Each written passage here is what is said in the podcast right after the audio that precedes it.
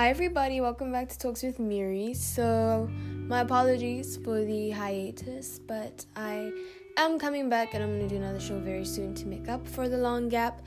And I'm very excited for today's episode because it's, you know, serious stuff back to discussing real world issues, which I really do enjoy doing as well. And I got a lot of opinions going in this episode and a lot of moments which I feel very touching and very influential. So, I cannot wait to get this show on the road.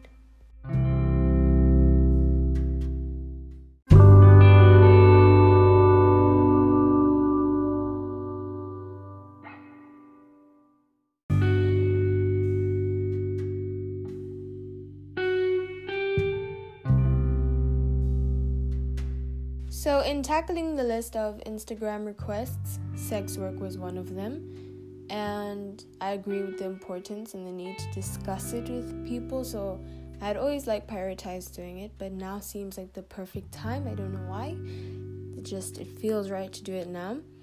And in order to actually discuss sex work, as usual, you need to understand what sex work is. And according to the World Health Organization, sex workers are women, men, and transgendered people who receive money or goods in exchange for sexual services and who consciously define those activities as income generating even if they do not consider sex work as their occupation.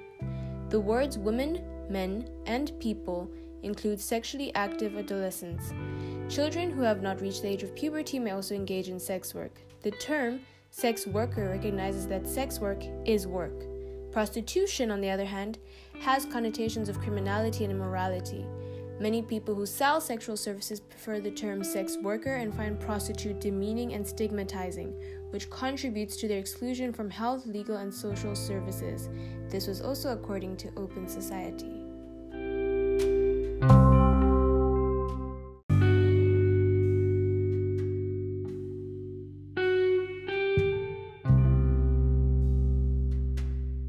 Now, when studying this and looking at it, five different types of prostitution came up. There was the direct prostitution, so this is the stereotypical one destitute area, walk up to the car, your main source of income, and there's usually a drug dependency. There's indirect prostitution, where prostitution is more of a side hustle, not the main hustle. You had trafficking and slavery, male and transgender sex work, and child prostitution. Now, looking at this historically, way, way, way, way, way, way back when, namely, you know, like 7th century, 8th century, roundabout then, prostitution was a hereditary profession. So this is just something that you were likely to be born into. And a good example of this is modern day India's Devadasis, not olden day, because olden day they were literally the, the definition of independent women. They didn't know anybody anything, they didn't need men for money, they had the liberty to choose who they wished to sleep with, etc.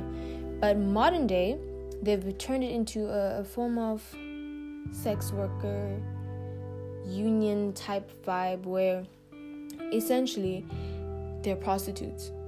Doesn't matter how old you are, how young you are, how old you are.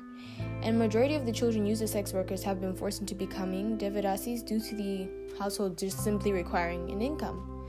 And literacy rates remain low amongst these children. It creates that whole poverty cycle where the children now are being forced to do this. They don't go to school. Then they can only get you know menial jobs. Then the parents now need the child's help or the child has now had a, a baby and doing this type of work and a whole bunch of social effects that like self-explainably contribute to to kind of maintaining the poverty cycle that this keeps you in.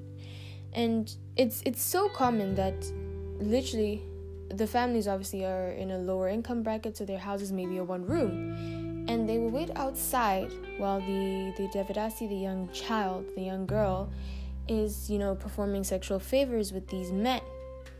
And what's interesting is that this practice has been banned for over 20 years. But in 2013, there was reported to be 450,000 Devadasis in India. And these girls usually start this practice around the age of 10, 12, but definitely by 15, they're in there and they don't get any education about any forms of contraceptives, STD, and this promotes stuff like AIDS and health issues, and eventually, like I said prior to this, end up giving birth to a child, end up not going to school, and it maintains the poverty cycle.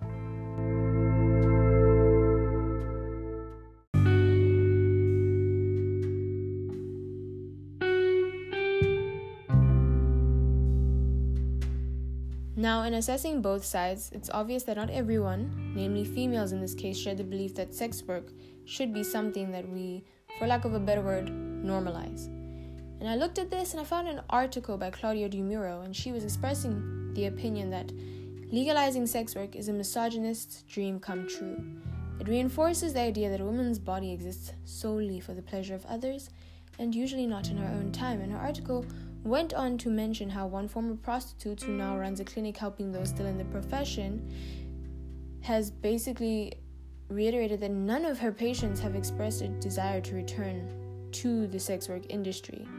And even those that initially thought it was fun and modern and, you know, was the modern girl's way to earning an income, when introduced to the reality of trying it for themselves, were not really into it. And she concluded by saying what a woman does with her body is her choice, including how often she wants to have or abstains from sex.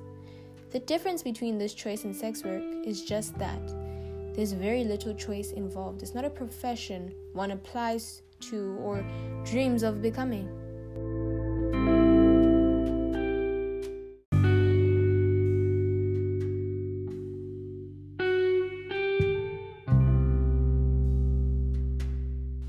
Now, in support of being against sex work, I'm going to read a story by Emily Eveland. I woke up, still drunk, on a thrifted couch in a punk house living room. Aaron and I shook off the sleep in the shower, and when he touched me, I felt like vomiting. He always wanted sex. I always had sex, but rarely wanted it. Aaron, cut it out. Come on, Emily, it's been a week. I submitted and fell to my knees, praying for him to finish before my jaw locked. It was a work day, and as usual, Aaron was robbing me of the sexual energy I was saving for my Johns. I finally swallowed and stood up, bruised from kneeling in the empty tub. I dried myself with someone's damp, mildewy towel and brushed my teeth with a spare toothbrush. Aaron's five year old son, Leo, tapped on the door. He was something out of a fairy tale, a radiant woodland creature whose innocence disturbed me. Papa, I'm hungry. Aaron left the bathroom to fry thick cut bacon for Leo. I locked the door and spit blood in the sink. My reflection disturbed me. There were silver dollar packets beneath my eyes, and my cheeks had puffer fished with beer bloat. I applied mascara and eyeliner that I had stolen from Walgreens, buttoned up the pink shirt I'd worn every day that week, slid into blue jeans borrowed from a friend, and strapped on high heels from the Salvation Army.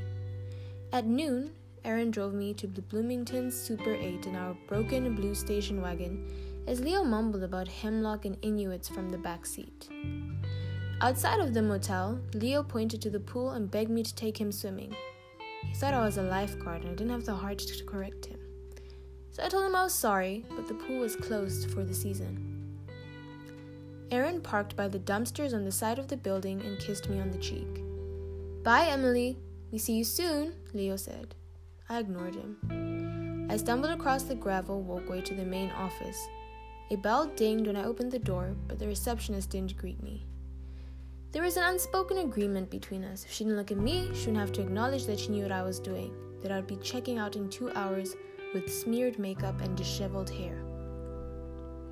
I placed my elbows on the counter. A single room, please. One night. I gave her $59 in cash, she gave me a key, and I turned left at the desk, holding my breath to fend off the smell of stale booze and cigarettes. Room 57. I turned on the lights and stripped down to my thrifted lingerie and heels. Professor Mike knocked at 1:15. He was a theater instructor at the nearby university who insisted I use the professor part of his name. He was a squirmy like ferret and always showered before saying anything more than hello. I held my breath and the water stopped running, afraid he would spring from the bathroom and stab me. Professor Mike was one of many Johns with pedophilic tendencies.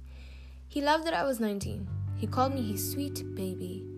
During our sessions, he rapidly oscillated between porn star and protective father mode, pulling and then smoothing my hair, kissing and then biting my neck. He called himself a prostitute connoisseur, a title from his inability to sleep with blonde college students and prided himself on his knowledge of sex work etiquette. He knew how to tip, he knew when to check the clock, he knew to set the money on the table, he knew he wanted me to suck his cock. Professor Mike took the full 90 minutes, and countless repetitions of, oh yeah, baby, come for me to orgasm. When he finally did, he spasmed like a water mammal. When our session ended, I returned the key to the front desk, the shame sitting on my tongue like morning breath. Aaron was parked by the dumpsters again, smiling from the front seat of the station wagon. He leaned in for the type of kiss I charged $50 for.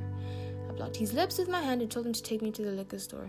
It was time, once again, to transform.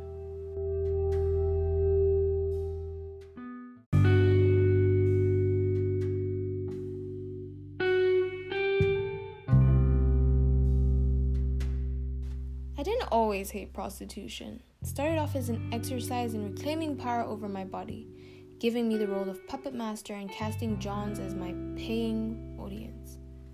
Aaron shattered this fantasy.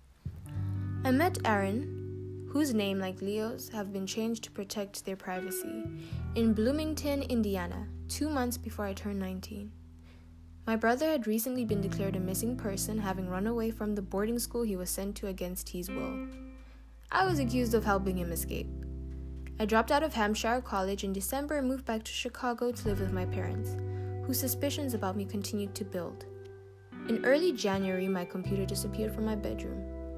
One night when my mother was asleep, I packed my hiking bag, stole a handful of bills from my father's wallet, and wrote a goodbye letter on my walls in black chalkboard paint. It was my turn to run away. I was loosely homeless for nine months before meeting Aaron. I moved from a friend's bed in Hyde Park to an anarchist squat in Logan Square, then back to Hyde Park where I housed at a friend's condo while he was in Israel. In mid January, I accompanied a roommate from the squat to Bloomington, where we stayed with fellow anarchists at a house called Gangsta's Paradise.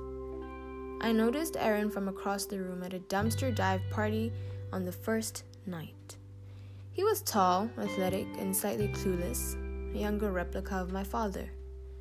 I asked a friend about him. She said Aaron was 28, only ate meat, and had a five year old son. He was six feet and three inches of bad news. That night, Aaron and I had sex on the pull out couch while our friends were on the floor a few feet away. I woke up to his shirtless torso pressed against me. I wanted to kiss and uppercut him simultaneously, but chose to override the latter urge to in favor of potential protection.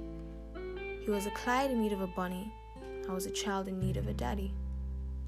I remained motherless until I met a 23 year old lesbian who I'll call Beth. We introduced ourselves on the porch of Gangsta's Paradise, where she supported her whiskey drunk self on the railing with one hand and scissored a cigarette with the other. She was wearing a fanny pack around her beer belly and had tucked her dread mullet into a neon strap back hat. When I asked her what she did for a living, she told me she had sex with men for money. Is it hard?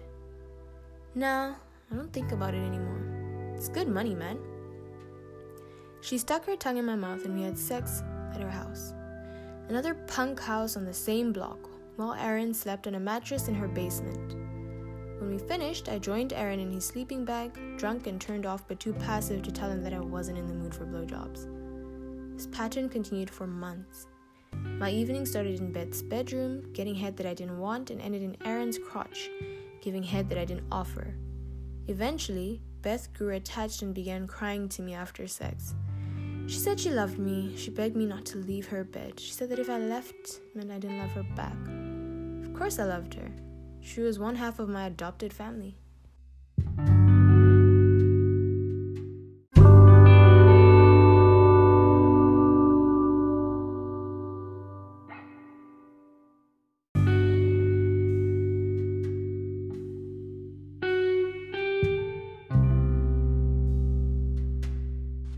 Began prostituting in Chicago a few weeks later under the pretense of monetary desperation. The truth was far more Freudian. Since leaving home, I had given my body to anyone who expressed interest in it, desperate for safety and validation for something to prove that I was alive and worth being with. Sex work felt like a natural next step.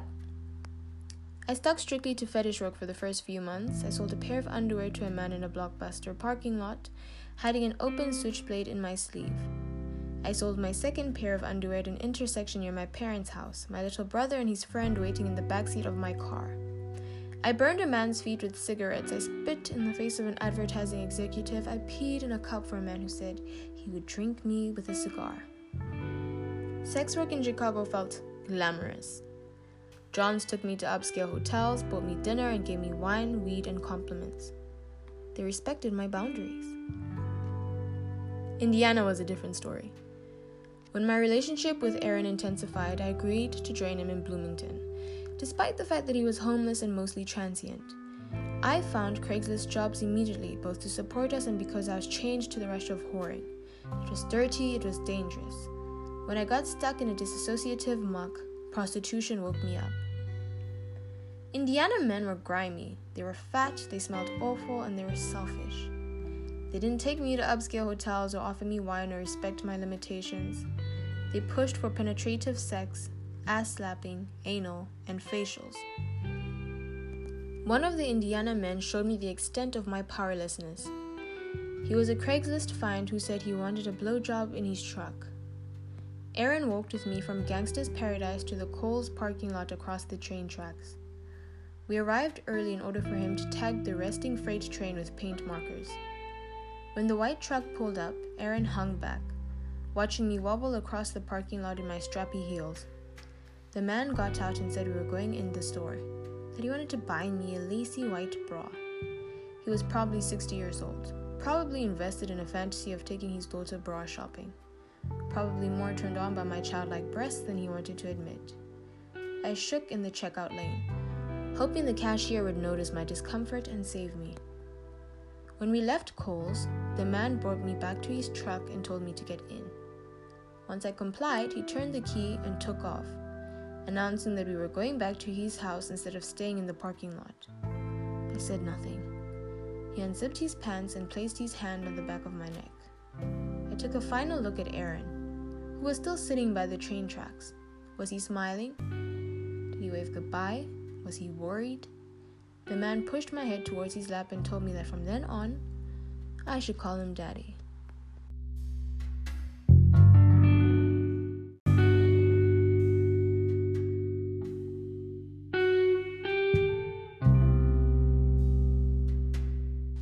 With Aaron's permission, Beth and I began working together that spring deciding that we would be safer and more successful as a team. I was a Craigslist hustler, she was a sexual chameleon.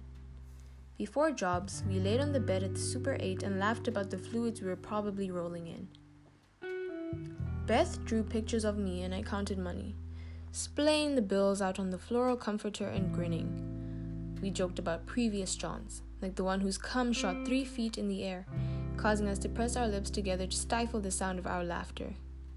I sometimes pranced around in Beth's long black wig, blowing kisses to the mirror and pressing my childlike breasts together, lost in a daydream of stripping instead of having sex for money. I liked being someone else, concealed beneath thick synthetic hair. If I was someone else, my real self could hover above the body that was licked and kissed and groped and broken. While Johns molded me like jello, I composed mental grocery lists, planned shopping trips, and played dead. Aaron picked us up when we were done, and we spent the remainder of our evenings getting drunk and high and telling stories from the day, trying to attach humor to them. I needed to make sex work sound easy and rewarding. I played the feminist card, desperately attempting to convince myself that prostitution gave me power over myself and my body. I was my own boss. I had no pimp. I was strong and in charge, and if I worked at McDonald's or Starbucks, I would still be metaphorically whoring myself, but for $290 less an hour. I told myself I was special. I cherished my secret. It created distance between me and the people I found threatening. I was powerful. I was in control. I owned my own real estate. Bullshit. Beth broke my heart that summer. She had one rule while we were working together she could eat me out, but not the other way around. I figured it was trauma related. She, like me, was a rape victim. So I respected it. But when we had a customer who demanded it, pushing my head towards her spread legs, I glanced up at Beth, panicking. She was silent. I went for it. After the session, she yelled at me, making me promise to never do it again. The day before Aaron and I left for Seattle, Beth handed me a half empty PBR and asked me to join her on the porch. I have to tell you something, man. Please don't be mad. She was looking away from me, first at the grass, then at the street, then at her hands. I have herpes. After seven months of intimacy, weeks of sharing Johns, and daily arguments over vague boundaries, she had finally told me the truth. It came too late. I looked up the symptoms and realized that the night I was woken up by a bout of projectile vomiting meant I had contracted something. Not from the filthy John, but from my friend, my lover, my surrogate mother. Aaron broke out in blisters on our first day in Seattle. Months later, I would learn that I had contracted oral herpes and unknowingly passed it on to Aaron when I gave him head. I had already started staying away from prostitution, viewing my primary asset as contaminated. I had nothing left. The end of my relationship with Beth and the hiatus from my career exposed me to a hideous truth. I had been trapped in a trauma cycle dating back to my youth. The hands that typed out Craigslist ads, the legs that sprayed in strangers' cars, and the mouth that took in wrinkled flesh. Those things weren't mine. They belonged to my past. They belonged to the part of me that still felt voiceless, choiceless, and desperate for something resembling love from men who had none to offer. When our session ended, I returned the key to the front desk, the shame sitting on my tongue like a morning breath.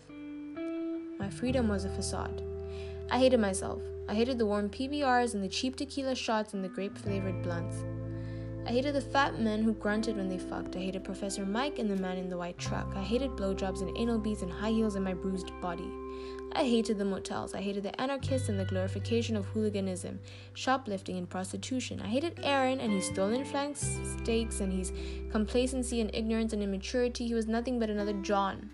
I gave him sex in exchange for safety. I was trudging through life with Newports dangling from my lips and thousands of secrets swirling through my head, half dead. But I still needed him. Aaron was my ticket out of Bloomington.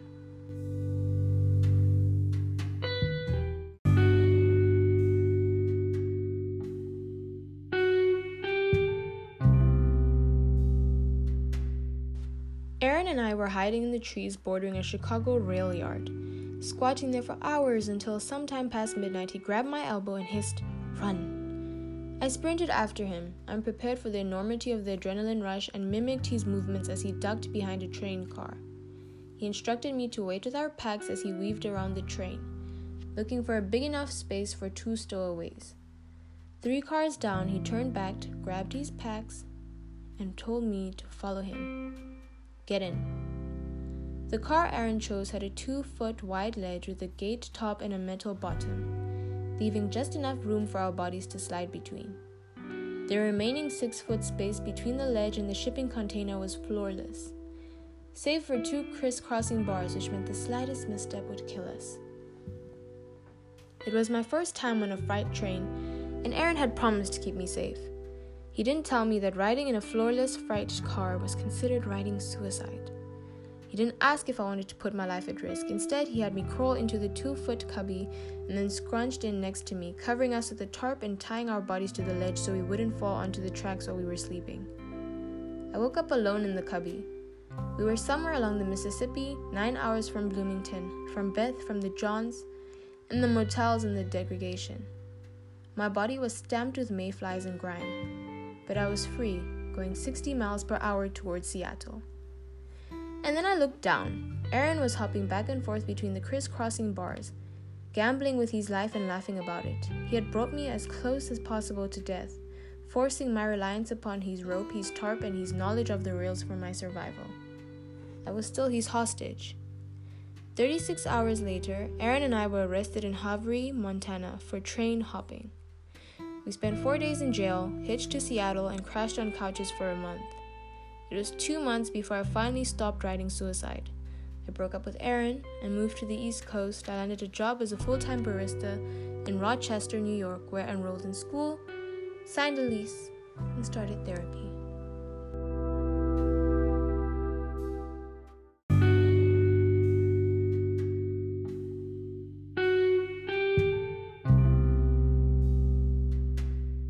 Now, in favor for sex work, a lot of people's main argument is that sex work should not be criminalized. And this is because the criminalization of sex work just puts sex workers' health and safety at risk because it essentially forces it to go underground. So everything happens under a blanket. Everything from sale and purchase happens under a blanket. And criminalization makes it harder for them to negotiate with their clients or work with other sex workers in a safe environment because I mean, what are you going to do? You don't want to go to jail. Some don't even carry condoms because it can be used as evidence as um, as evidence of prostitution. And a lot of sex workers do report extreme violence, extreme harassment from clients, managers, police, the works. And criminalization makes it difficult to report these harassments and violent situations because you go and you report this and you're vulnerable to incarceration, you get more abuse. Um, abuse thrown at you and it just it it creates this still dark world whereby violence and the harshness and the hush hush of um, sex workers' rights are still pushed. And I feel like the more humane way of looking at it is even if, if we don't agree with the choices one makes, we should essentially at least offer people the opportunity to be in an environment where it is safe. Because you can't force people to do things, it's free will. But the decriminalization of sex work is the best way to protect the health and the human rights of sex workers.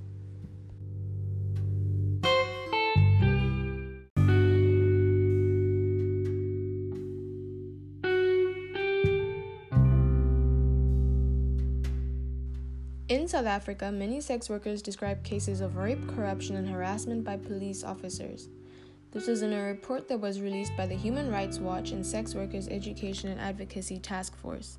Showed that many black women with limited formal education choose to sell sex as a viable means of making a living and supporting their children and dependents because a sex worker with a primary school education can earn nearly six times more than typical income from formal employment, such as a domestic worker. South Africa currently uses the total criminalization model, which means the sale and purchase of sex is illegal. Linda Dumba, the Limpopo Provincial Coordinator for Sisonke, a national movement started by sex workers, said that many sex workers in Limpopo were forced to have sex with police officers as a form of bail. Police extort sex workers in Limpopo who come from Malawi, Zambia, and Zimbabwe. And they especially face a double stigma because they're foreign nationals, so some of them are undocumented and they fear deportation if they do not have sex with these police officers. In 2013, the Sex Workers Education and Advocacy Task Force estimated that there were between 121,000 and 167,000 prostitutes in South Africa.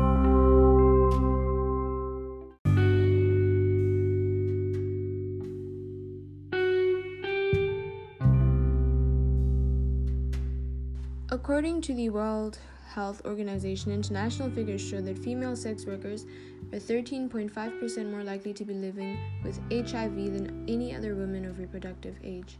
In Asia, female sex workers are almost 30% more likely to be living with HIV. Modeling studies indicate that decriminalizing sex work could lead to a 46% reduction in new HIV infections in sex workers over 10 years. Eliminating sexual violence against sex workers could lead to a 20% reduction in new HIV infections.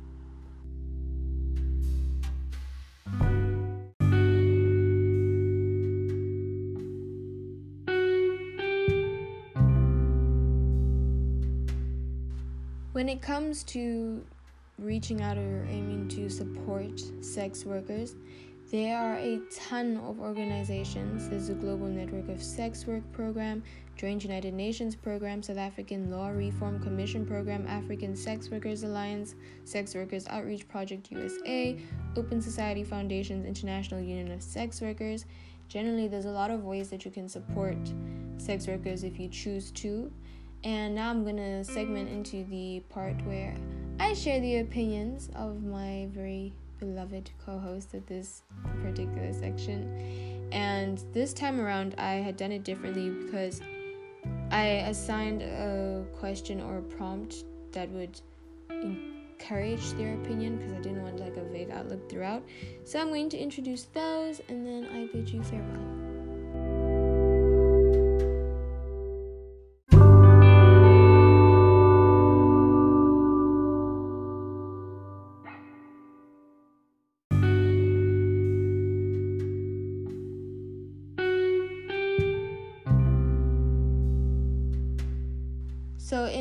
Introducing my panel, it's obviously more efficient to introduce them once and for all. So, first off, we'll have Etse who answers Does sex work count as work? Secondly, we'll have Alex who will answer Can the stigma around sex work impact mental health? Third will be answered by Carisha, and it is Is enough being done to protect sex workers? Then we have Latita answering Is there a double standard with sex workers and their gender? Then we have Plamiri, who says your opinion on the world and how you view transgender. So basically, her opinion. And then we have Imran ending it off with Do you think religion has heavily influenced our opinion towards sex work?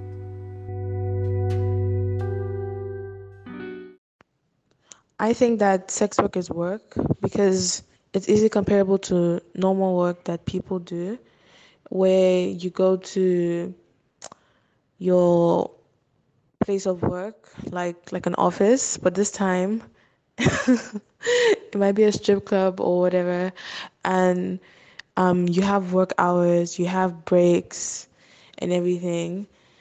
Um, yeah.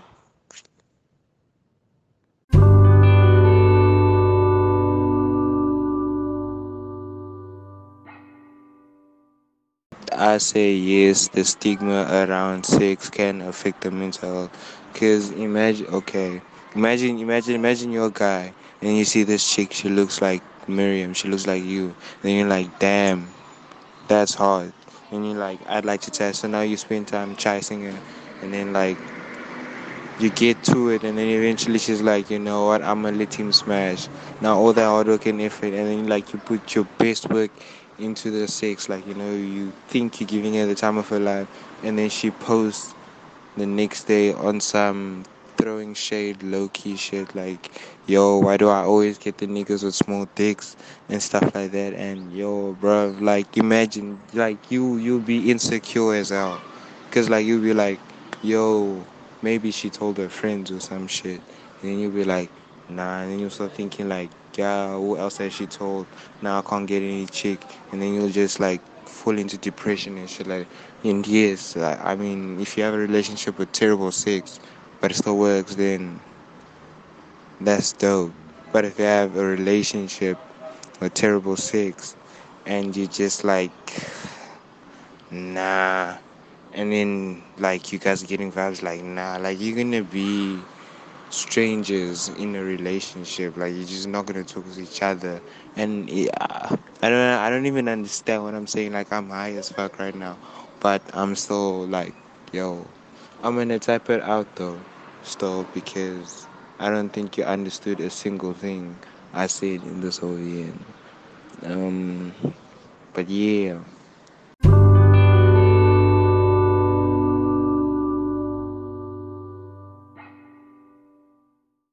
So the topic I'll be covering is protection for sex workers.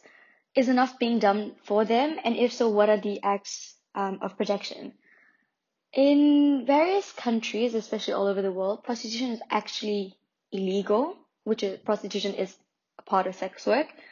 So in Amsterdam, it's actually known for being legal. I also know that Singapore is also legal for sex work. But in places such as America, and if I'm not wrong, in South Africa, it is not a legal job. So, firstly, I'd talk about Singapore and how it is legal and how things work in a country where sex work is legal and what protection or what forms of protection they gain from the government. And then I'll talk about how places such as America and South Africa, they, it is not legal and how much of protection or how little protection these workers have. So in Singapore, prostitution is legal, um, and so and brothels are usually safe. We actually have red light districts in Singapore where you can find you can specifically go to for prostitution um, if you're looking for an escort, etc. And so, in order to maintain a safe environment for prostitutes, they get their own specific ID. You can see this as in two different lights. For example, the fact that they most probably they're getting a different ID to be singled out of the rest of society, which could be seen as a bad way, or you could also see it as a way where, oh, this person is a sex worker, they have this type of ID- identification to know, so that medical professionals will know beforehand, if anything happens to the sex worker, that, oh, these medical procedures needs to be taken place, or this person may have um, an infection or a disease, a sexual disease or sexual in, uh, infection. So in Singapore, to to make sure that prostitutes or sex workers are protected, they have routine checkups. So every two or three months, or I think a month or so, each um, prostitute that has that is legal and that is, has applied for the license are um, they must go for a health checkup to check if anything has happened to them and to also check if they have any sexual diseases or infections to make sure that it prevents the spread of, for example, HIV and, um, and all sorts of sexual diseases. If the sex worker do contract these diseases, they will um, attempt to track down the person that gave it to them and in order to prevent an outbreak um, in the whole nation. It also aids the prostitute or the sex worker because they will then go through a series of medical treatments to stop the infection from spreading and becoming worse. So that is one of the ways that sex workers are protected in Singapore. Um, other ways is that, for example, it is very safe. It is a very safe country, so not much really happens. You don't hear anything about any abuses because if a worker or any if a worker is abused, they are entitled to go to the police and it'll become a, a big investigation and the brothel or the person will be charged. The brothel will be charged for allowing said abuse and the person that um, abused the worker will then be charged by and get a trial, etc. They will get, they will be punished basically. And so, if we're thinking about that's the situation in a country where prostitution is legal and sex work is legal, so therefore it is accepted and it is better compared to nations without, with where it is illegal. So if we talk about America, there have been cases where recently um, a county or two counties are losing the the battle of making prostitution legal in the country. So a lot of sex workers look to prostitution as a way of gaining um, finance. And by the fact that they are trying to make it illegal, it's ruining their finances, and that is a way of inhibiting the protection. It is a way of um, preventing this person from a financial stability, which I think that's an attack instead of protecting the person. Um, another way that they're they're not protecting sex workers is the fact that the government they're actually shamed for being sex workers more compared to places where it's accepted.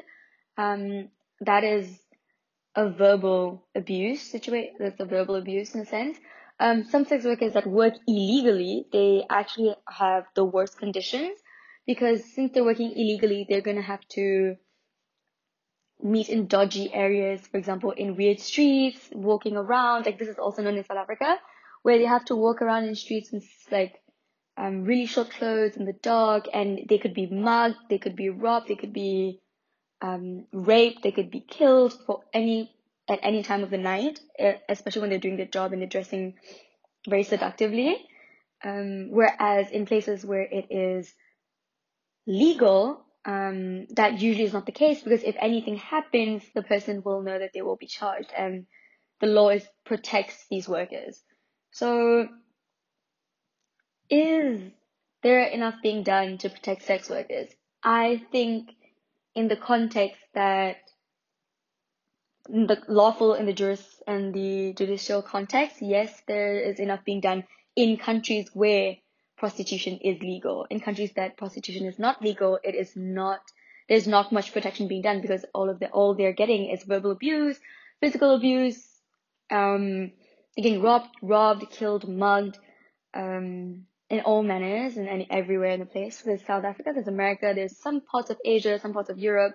And also, if we're talking about protection, we also need to address the fact that um, there's still a stigma against sex work, especially people that work in the porn industry, in the um, stripping, if they're in the porn industry, if they're stripping, if they're just prostitutes, there's a lot of people that are against these these types of works because they do not consider it work. And so they are prone and they receive a lot of verbal abuse, especially online or in real life. Um, you get a lot of people degrading them for the job that they're doing. So that is another way of not being protected because that is that could be seen as discrimination and hate speech. So that is one way that the government and everyone basically is not protecting sex workers because they're being degraded. Um, and yeah, so is are sex workers protected or isn't is enough being done to protect sex workers? I would say no, because only in a few countries in the world sex work is legal and the government actually protects the, these workers. In many parts of the world, sex work is, still goes on. Prostitution is still present, but the government has made prostitution illegal and therefore the consequences are far worse for prostitutes. Especially if maybe they contract an STD or if they are raped, if they go report it, they're going to have to say that they committed a criminal act by charging money for sexual acts which will then go against them in a case if they were, for example, raped by a customer or client, sorry. And so I believe that sex that sex workers are not being protected enough, especially in this day and age. But I do think that things may get better as our generation, um, with our generation, because we're now becoming more open and more um, compassionate towards this sort of work, and we're finally accepting, and we're more accepting compared to previous generations that shunned sex work and sex and everything sexual basically. Thank you.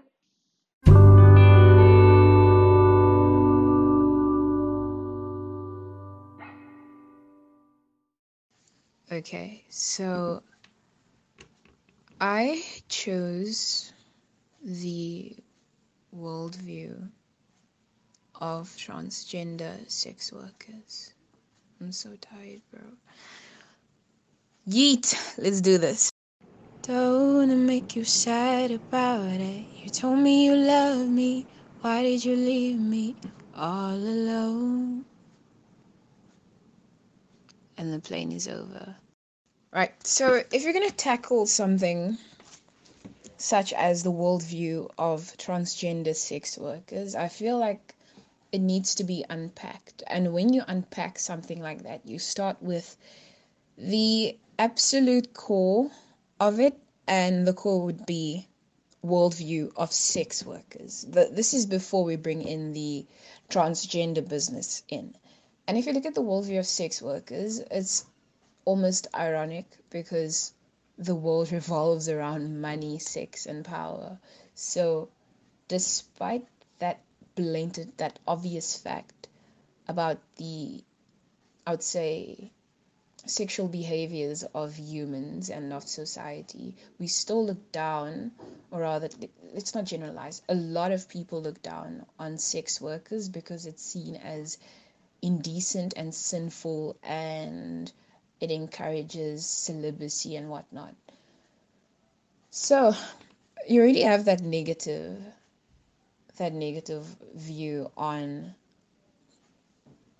sex workers if you bring in transgender, the thing about, you know, unfortunately, the the unfortunate little section of the LGBTQ plus community is that with transgenders, they are they are hated, and the hatred comes out of displeasure in seeing such a drastic change because changing your sex is a drastic change and there's hatred for that and it's uncomfortable and it makes people uncomfortable.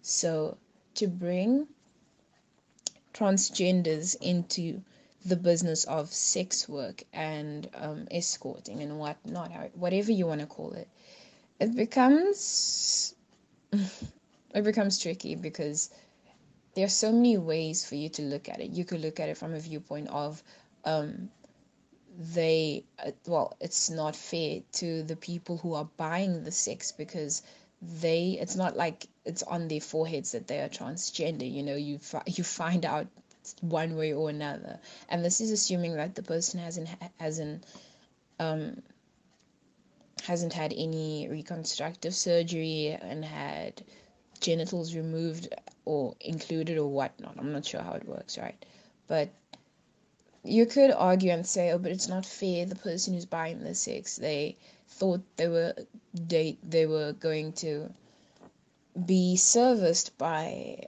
someone who is female from the get go, and the get go being birth, right? But it's a weak argument. It's flawed. It's flimsy. You pick it up, it falls apart. It's it's it's useless.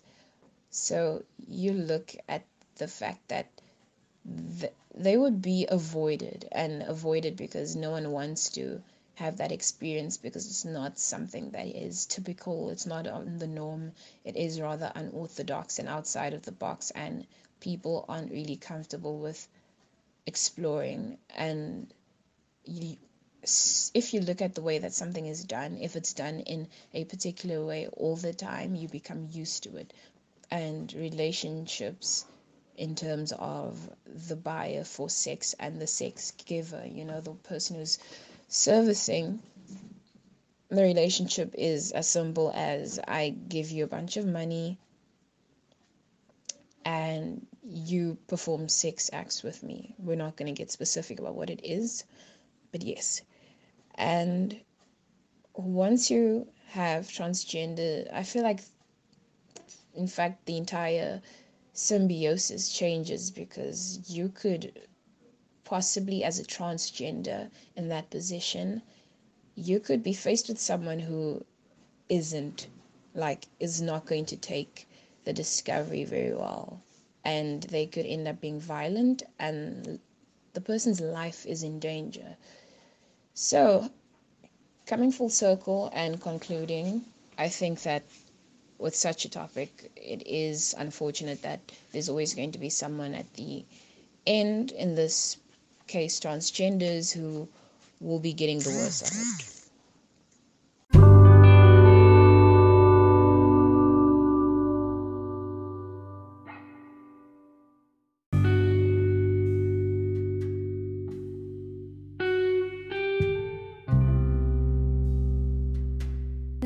Imran's opinion will be delivered, however, it will be delivered by a voice that is in no way connected to Imran or the opinion just clarifying.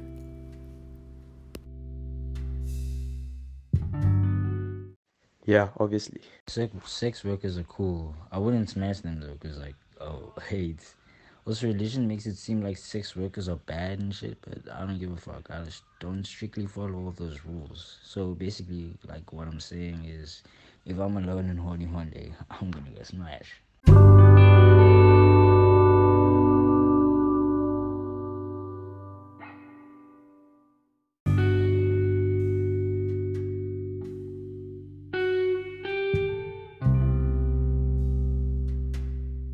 So these are questions that I definitely, definitely thought about, and I need to relay both Latita and Milo's opinion, my lovely last minute friends. And Latita had said that I agree that there is a double standard with sex workers and their genders. With men, they aren't slut shamed if they say that they are sex workers. If a male were to say he's a stripper, people wouldn't automatically assume the worst from him. However, if a woman to say that she's a stripper, she's immediately slut shamed and ridiculed. It's as if men are seen to be just doing an artistic job on stage, but women are immediately seen as selling their bodies and not having any value. Milo says, If two consenting adults wish to have sex, then what concern is it of mine, be it paid or not? As for sex workers, I respect the hustle.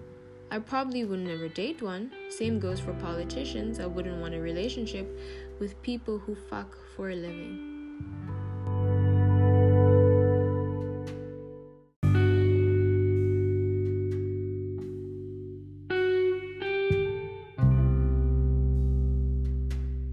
So, yeah, as usual, I'm always very interested in hearing you guys' thoughts. I found this very interesting because we've all, you know, generally been taught that sex work is, you know, very shady and it can be dangerous, etc. But there is this new wave rising around where it is seen as a profession that one can choose and aspire for, but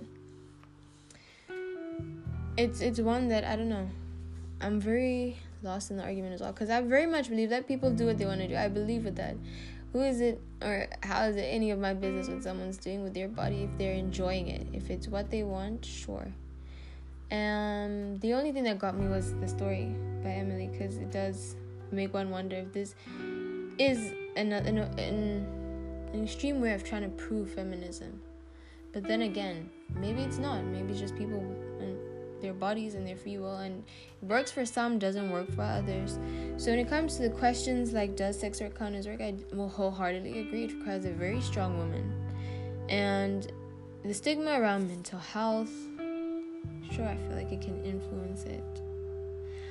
And a lot of these questions that are very like thought provoking, but I don't want to take too much time in addressing them. But there is a double standard, I believe. And is enough being done to protect them? No.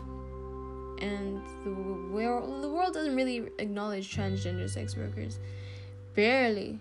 So these things are all puzzle pieces to this huge puzzle that, for the most part, I'm very, very um, incisive on.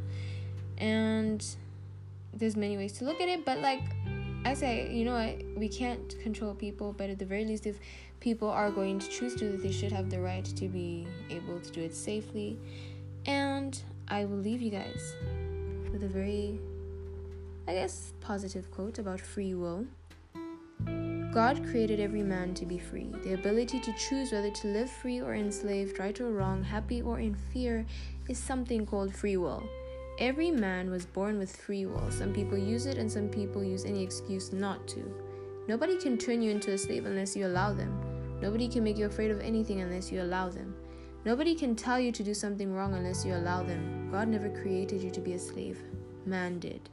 God never created division or set up any borders between brothers, man did. God never told you hurt or kill another man, man did. And in the end, when God asks you, Who told you to kill one of my children? and you tell them, My leader, he will ask you, Are they your God? And this is from Suzy Kassem. Rise up and salute the sun. The writings of Suzy Kassem.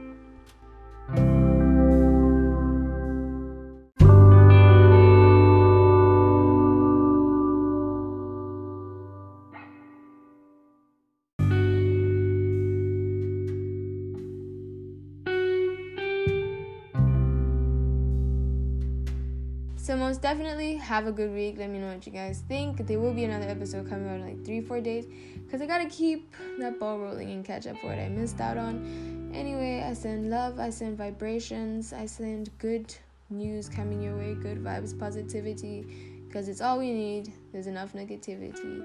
So until next time, bye.